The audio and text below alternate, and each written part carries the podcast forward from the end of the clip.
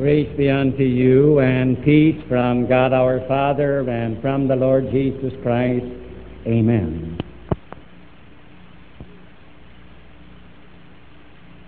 Fruits meet stones to raise up children unto Abraham. And now also the axe is laid unto the root of the trees.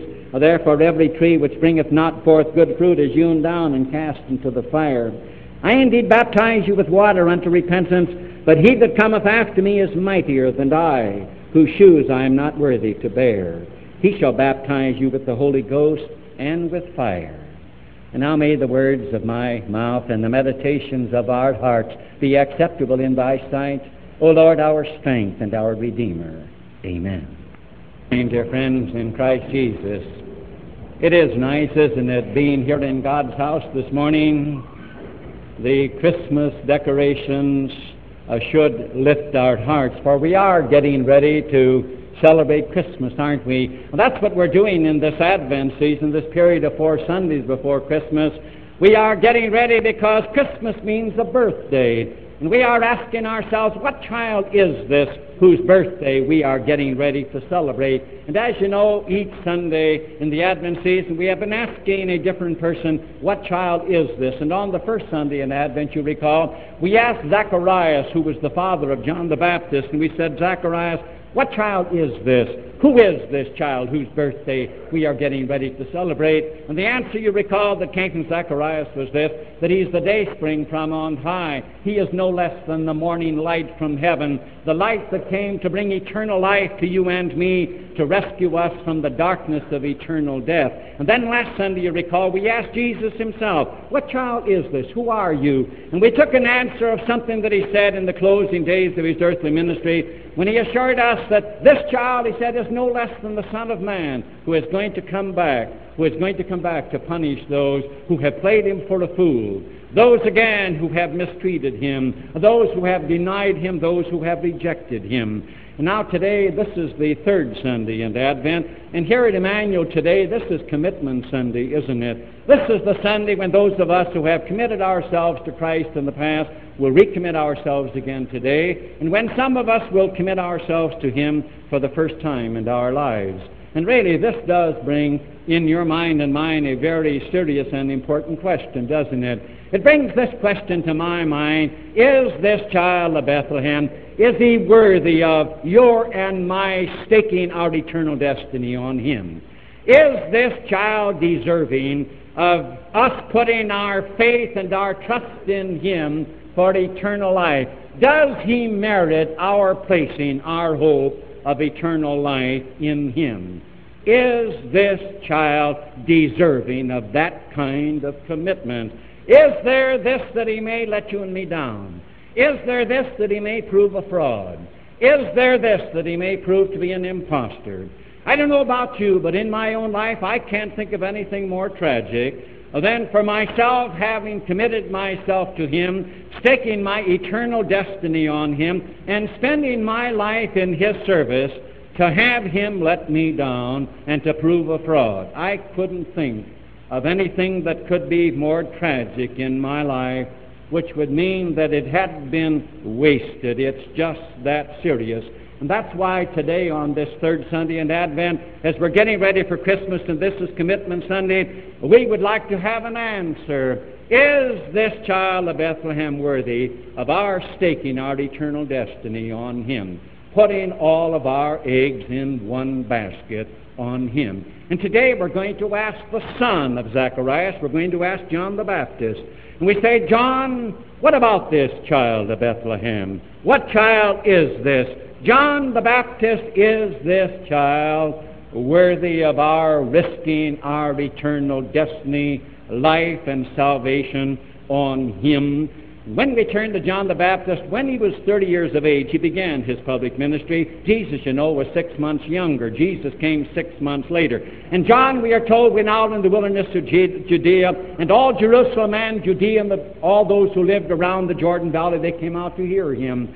And as he began to testify and he told them to repent, for the kingdom of heaven is at hand, he made a tremendous statement about Jesus who would come. And this is what he said to the multitude one day. He said, And he that cometh after me, he said, is mightier than I, whose shoes I am not worthy to bear.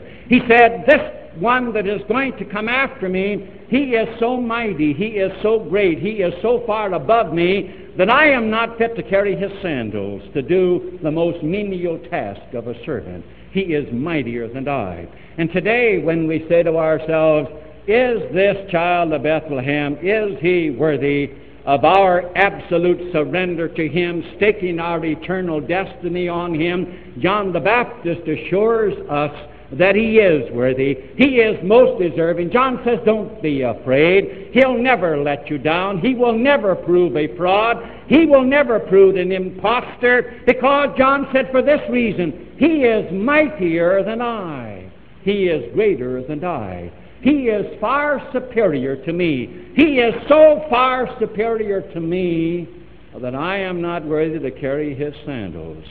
And you and I may say, but John, just how mighty are you? Just how important are you? You say that this child of Bethlehem is worthy of our surrendering ourselves to him and staking our eternal life on him because he's mightier than you. Just how superior, John, are you? Who are you? Aren't you a sinner like we are? And John would remind you and me that Jesus answered that question one day. When they came to Jesus one day and asked him about John the Baptist, you know what Jesus said about John? Jesus said, Among them that are born of women, he said one day, there has arisen none greater than John the Baptist. John says, I would remind you of what this child said about me he said that there is none born of woman who is mightier and greater than I, that I am the greatest human being that was ever born, that ever came into this world. That's what this child said about me. And that's why on this Sunday, when we say to ourselves, I want to know is he ever going to let me down? Is he worthy that I can stake my eternal destiny on him? And John the Baptist said, Oh, he's most worthy. Don't you be afraid for a moment. Don't you have any doubts and misgivings. He will never prove a fraud. He will never prove a sham. John says, for this reason, he is mightier than I, and I, on the basis of what he said, I am the mightiest human being that was ever born of woman. You and I may say this morning, is this a matter of Jesus in again in exaggeration complimenting John and John in exaggeration complimenting Jesus? You mean that Jesus is worthy of my surrendering my life to him because this child is greater and mightier than John the Baptist, and John the Baptist is the mightiest, the greatest human being that ever came into this world born of a woman? Is it true that Jesus is mightier than John, that he is mightier than the mightiest? Is it true that the comparative in this case is greater than the superlative? Let's look at that this morning. Your soul and mind rest upon this, and it's a serious thing. John would remind you and me uh, that you'll never make any mistake in surrendering your life to him in staking all your eggs in one basket. John said, He's mightier than I, and I am the mightiest that ever came into the world. And that's true because, in the first place, John would remind you and me of this. John would have us know that while both, again, this child of Bethlehem and he had a miraculous birth, nevertheless, the child alone had a virgin birth and an incarnation. You may say, how could Jesus ever say that John was the greatest born of woman? Wasn't he a sinner? Sure, he was a sinner, just like you are, and just like I am. That was not his greatness. But yet, how could Jesus ever say, and say it in truth, that John the Baptist was the greatest human being that ever came into the world? Well, let's first look at his birth. He had a miraculous birth, didn't he? He was born of Zacharias and Elizabeth when Elizabeth was way past the age of childbearing. There were no more ovums or eggs formed in the body of Elizabeth. Menopause had taken place long, long ago. It was miraculous to the point that God saw to it that Elizabeth, in her old age, that that body of hers was able to produce an ovum, so that with the sperm of Zacharias, conception took place. The conception of John the Baptist was a miracle of God. He was born by a miraculous birth, born a sinner, however, a miraculous birth. And we can recall another one the same way with Isaac, who was born of Abraham and Sarah. When she was past the burying stage for children, it was a miracle of God that brought Isaac because God Himself saw to it that in the same way Sarah's body was able to produce an ovum so that with the sperm of an Abraham, conception took, could take place and a child could be born. Look, however, at the birth of this child of Bethlehem. It was a miraculous birth, but far greater than the birth of John the Baptist. John the greatest, a miraculous birth. But look at this birth. Here was a virgin birth. Here was a young girl by the name of Mary.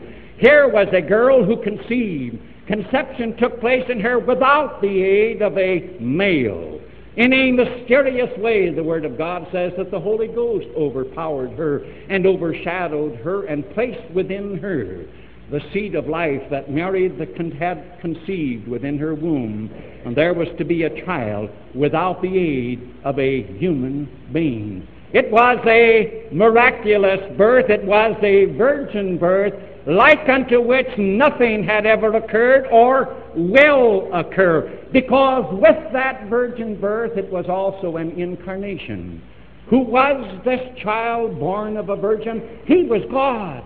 He was God the Son, who from eternity was a Spirit. And then God the Son condescended to enter into a union with that body and soul that was born of the Virgin without a human father.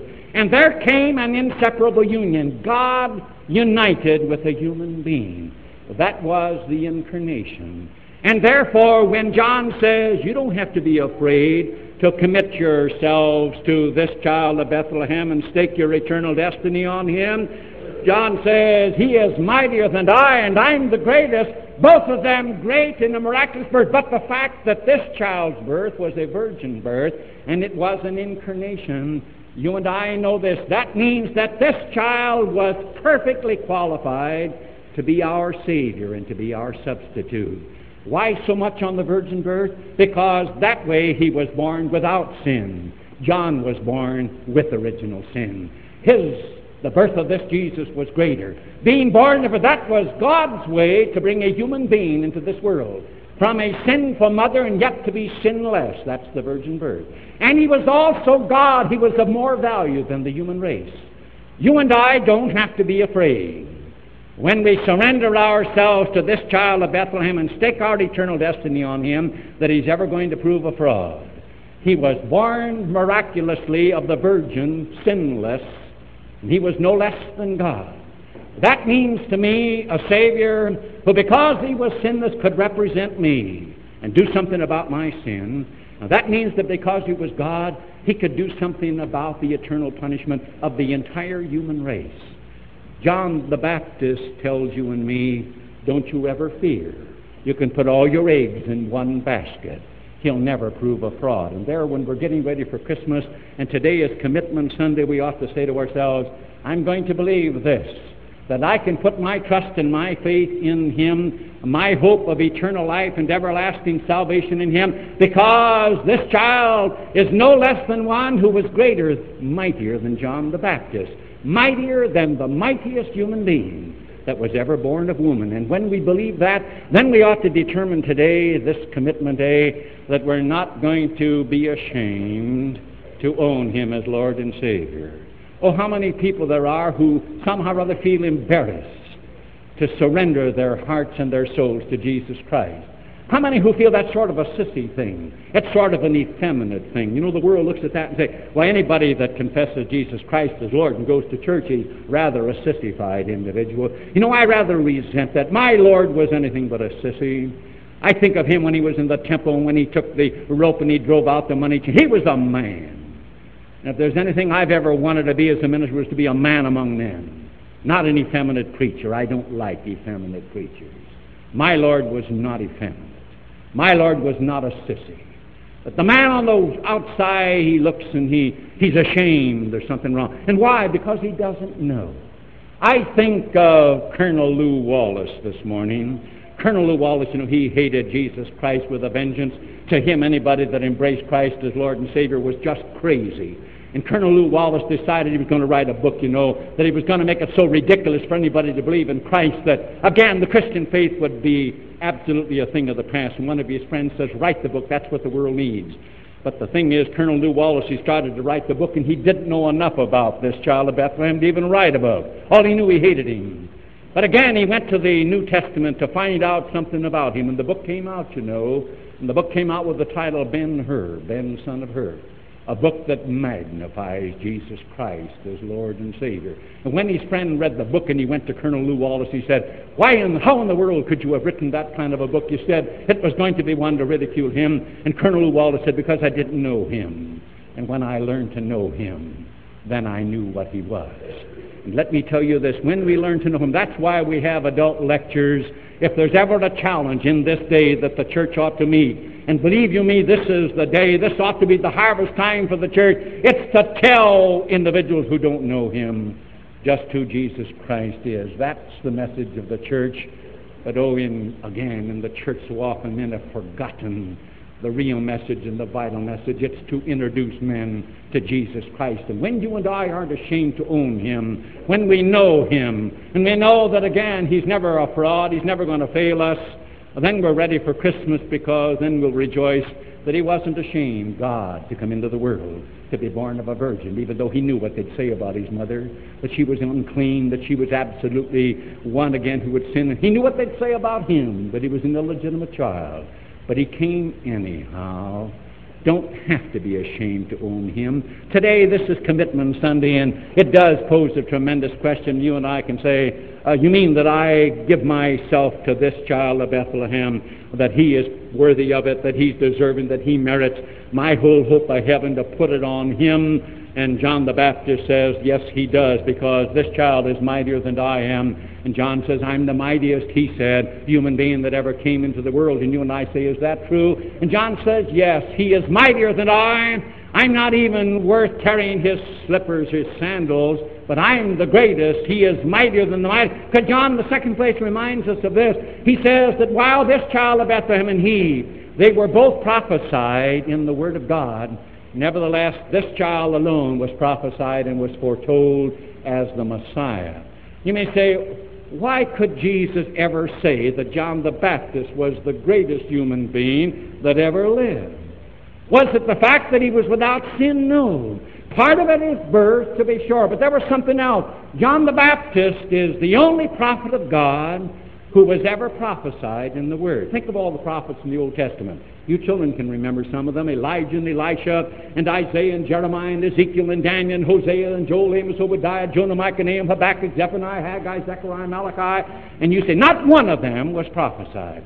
There was one prophet of God who was foretold that he would come. Isaiah, 700 years before the birth of John the Baptist, foretold the coming of John the Baptist and said, Again, a voice crying in the wilderness, Prepare ye the way of the Lord, make his path straight. And the Word of God in the New Testament, this was John the Baptist. Think of it, 700 years before he came, John the Baptist, the only one with that distinction, prophesied by God that he would come. And also, we find that Malachi, who lived 400 years before Christ came into the world, prophesied the coming of John the Baptist and said, God says, And I will send Elijah before that great and terrible day of the Lord. In the New Testament, Jesus says, and the Elijah that was promised was none other than John the Baptist. He had characteristics very much like Elijah, wearing camel's hair, leather uh, belt around his waist, and he ate locusts and wild honey. An outside man is Elijah.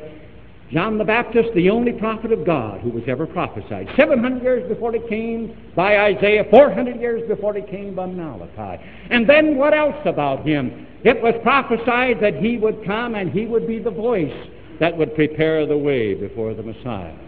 John the Baptist, the greatest human being that was ever born of woman, the greatest human being that ever came into the world on the basis of Christ, not on the basis of my word, because he ushered in Jesus Christ. He of all prophets stood right alongside of him. He prepared the way. He was the closest to the Messiah.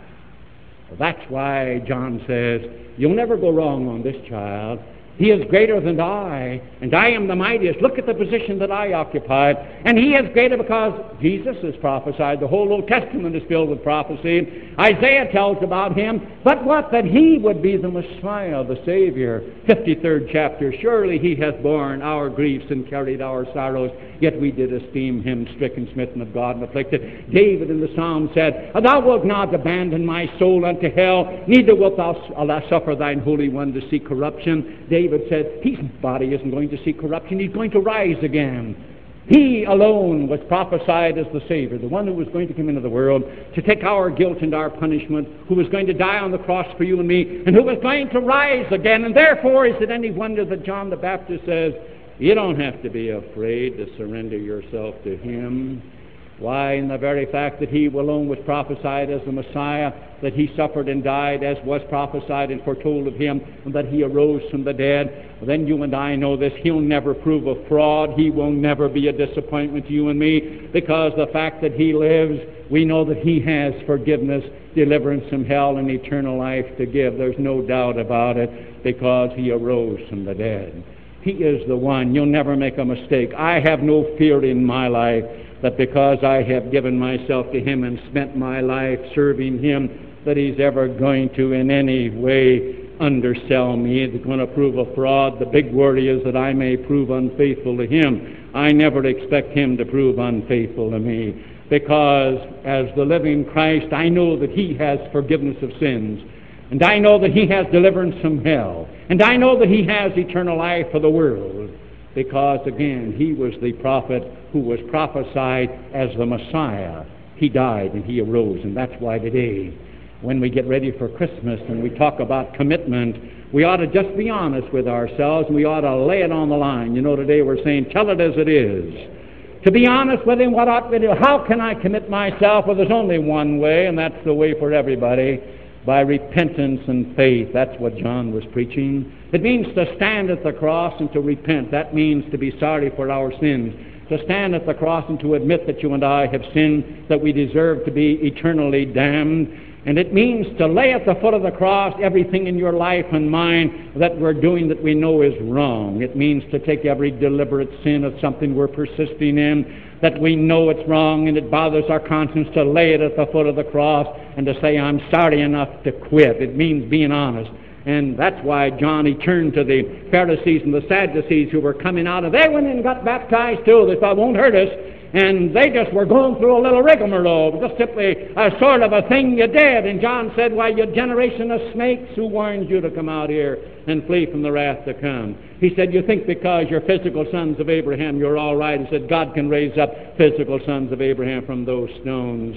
He said, You've got to be more than that when you and I are honest and we stand and we repent at the cross, and then the next thing is in faith that we'll take a flying leap and grab a hold of Him and hold on to dear life and say, I, I put my hope of eternal life in you and in you alone. when you and I are honest, and when again we do it, and we're absolutely certain that this is it and it comes from the heart, then we're ready for Christmas because then the peace of God is ours. There isn't any peace until we level with Him what a great comfort we have in communion that He also says to you and me when we come assured that we are lost and condemned creatures, that we're sinners, and that we come for eternal life, that by means of lowly bread and wine, He says, Here's my body and my blood. And here are the two erasers again, which again I gave in death on the cross. And if you come to Holy Communion and you're honest and you're leveling with me, my body and blood will simply erase from your soul every point of guilt, every indentation of guilt, and every damnation that you can walk out of this church this morning. You can say, My conscience is clear. I'm ready for Christmas. The peace of God is down here.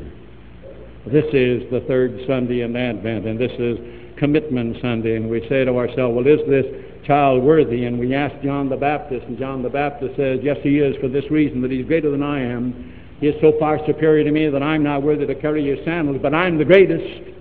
And he again would quote Jesus and remind you what he said, and you and I may say, Is it true that this child is greater than John, who was the greatest that ever lived? And that's true because John also reminds us that while this child and he both baptized with water, nevertheless, John reminds us that only he alone was able to baptize us with the Holy Ghost and with fire.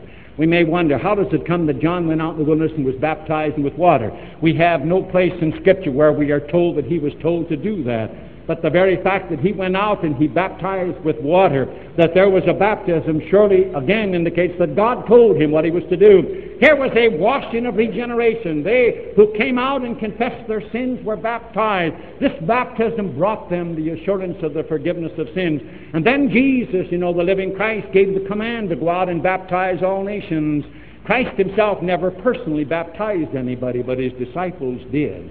But both of them baptized this washing that washes away sin. But only this child, John points out, only he was able to baptize with the Holy Ghost and with fire. And you may say, well, what was that? That occurred on the day of Pentecost. This child died on the cross. This child arose again from the dead. This child went to heaven and then sent his Holy Spirit on Pentecost. And remember the tongues of fire on the heads of the disciples there began on that day when the Holy Ghost was poured out as a baptism, there began the great worldwide evangelization of the church. Now it was time to carry the story of Jesus to the ends of the earth. And as Jesus said, as a little mustard seed grows and becomes a large plant, look at the Christian church today that the Holy Spirit has again has simply gone ahead and maneuvered and caused to grow. The Christian church today is the largest church in the world. It is larger than the next two human made religions combined.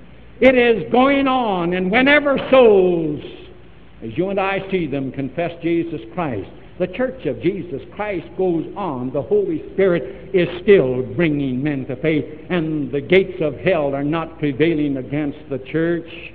And when you and I look out today and we say, well, this child, he did baptize with the Holy Ghost and with fire, and the Church of Jesus Christ goes on. It's the people of God, and men are still bowing the knee to Him. You and I know this, that He will never fail, that He's worthy, because since the Church of Jesus Christ is going on and it grows and it doesn't stop, He is coming back and He's going to pay up. I have no worry in the world but what He's coming back and He's coming through. I have no worry that he's going to double cross me. Do you? I have no worry that when I rest my eternal destiny in him, that he's going to prove a fraud. No, John the Baptist didn't either, because John says, He's mightier than I am, and I'm the mightiest that was ever born of woman. That ought to mean this in this Advent season, that you and I should determine when we have by repentance and faith surrendered to Him, that we ought to show in our lives uh, that we have evidence uh, that again proves that we have. One of you reminded me the other day, said, Did you read the little quip in the Standard several issues ago when it said if you were arrested for being a Christian, would there be enough evidence to convict you? And uh, I had read it, and I suppose a number of you had. If you and I were arrested this morning for being a Christian, and we were brought before Judge Paul Smith in common pleas court, would there be enough evidence in your life to convict you and me that we were Christians? Or would they say, a dismiss for lack of evidence? Christ told the Pharisees and the Sadducees to go out, and he says, and bring forth fruit to prove that you're really repentant. How about, is there enough evidence in your life and mine to convict us that we're Christians? How about it? Oh, I, thinking of that, I think of a man I went to see one day, talk about evidence. He was a hard individual. His wife had said to me one day, said, he's a man you can't get at. His language was most profane. He worked for a large industry and had a large group of men. They worked outside, and he was as tough as nails, as we say. I remember going to him and talking to him one day. I was starting to have my adult lectures, and I asked him to come. And he looked at me and he said, uh, What do I want to come for? And I said, Well, I'd just like to introduce you to the Master. And he looked at me and says, I'll never join. I says, I'll never coax you to join my church. I'd like to have you come. He looked at me for a while and he said, I'm busy Monday night, but I'll come the second Monday night. And he did come, and he sat there for four or five Monday nights and never said a word. And he did come up to me after one lecture and he said, You know, there's more to this than I thought. And I said, Yes, I think there is. And after the last lecture, I shall never forget it. It's one of these surprises. He walked up and he said, uh, Could I join your church? He said, I never knew Christ. I just didn't know what you people were talking about. But I'd like to join. And he did. And then you talk about enough evidence to convict him. When I started my next series, he brought a young man with him who worked for him. And after about the first or second lecture, the young man walked up to me and he said, You may wonder why I'm here. And I said, Yes, this is rather interesting. Well, he said, When the boss, something happened to our boss. He said, When his speech cleaned up and the profanity and the blasphemy that came stopped. When he started to treat us as human beings and there was a little kindness, he said, We couldn't get over it we who work for him, and somebody said, What in the world has happened to the boss? Then somebody said, He must have become a Christian. Then this man said to me one day not long ago, he came to me in person and he said, We're starting a series of lectures at our church. I'd like to have you go and introduce you to the Savior. And he says, When that guy asked me to go, he said, and when I've seen such a change in a man's life, he said, believe you me, I'm here. And that man joined too. If you and I were arrested this morning for being a Christian, would there be enough evidence in your life and mine to convict us? If there is, oh, we can be ready for Christmas because there'll be somebody there holding our hands and kneeling at the again at the crib and rejoicing too, and that will make it. To look and say, well, this child, no less again, he's mightier than John, mightier than the mightiest human being that ever lived. And oh, what a joy to kneel at the crib and to be able to look at him and to say, Oh, God, how great thou art. O child, how great thou art. How great thou art. And if you can sing that with a friend, you're going to have a Merry Christmas. Amen. The peace of God, which passeth all human understanding, keep and unite your hearts and minds in Christ Jesus unto life everlasting.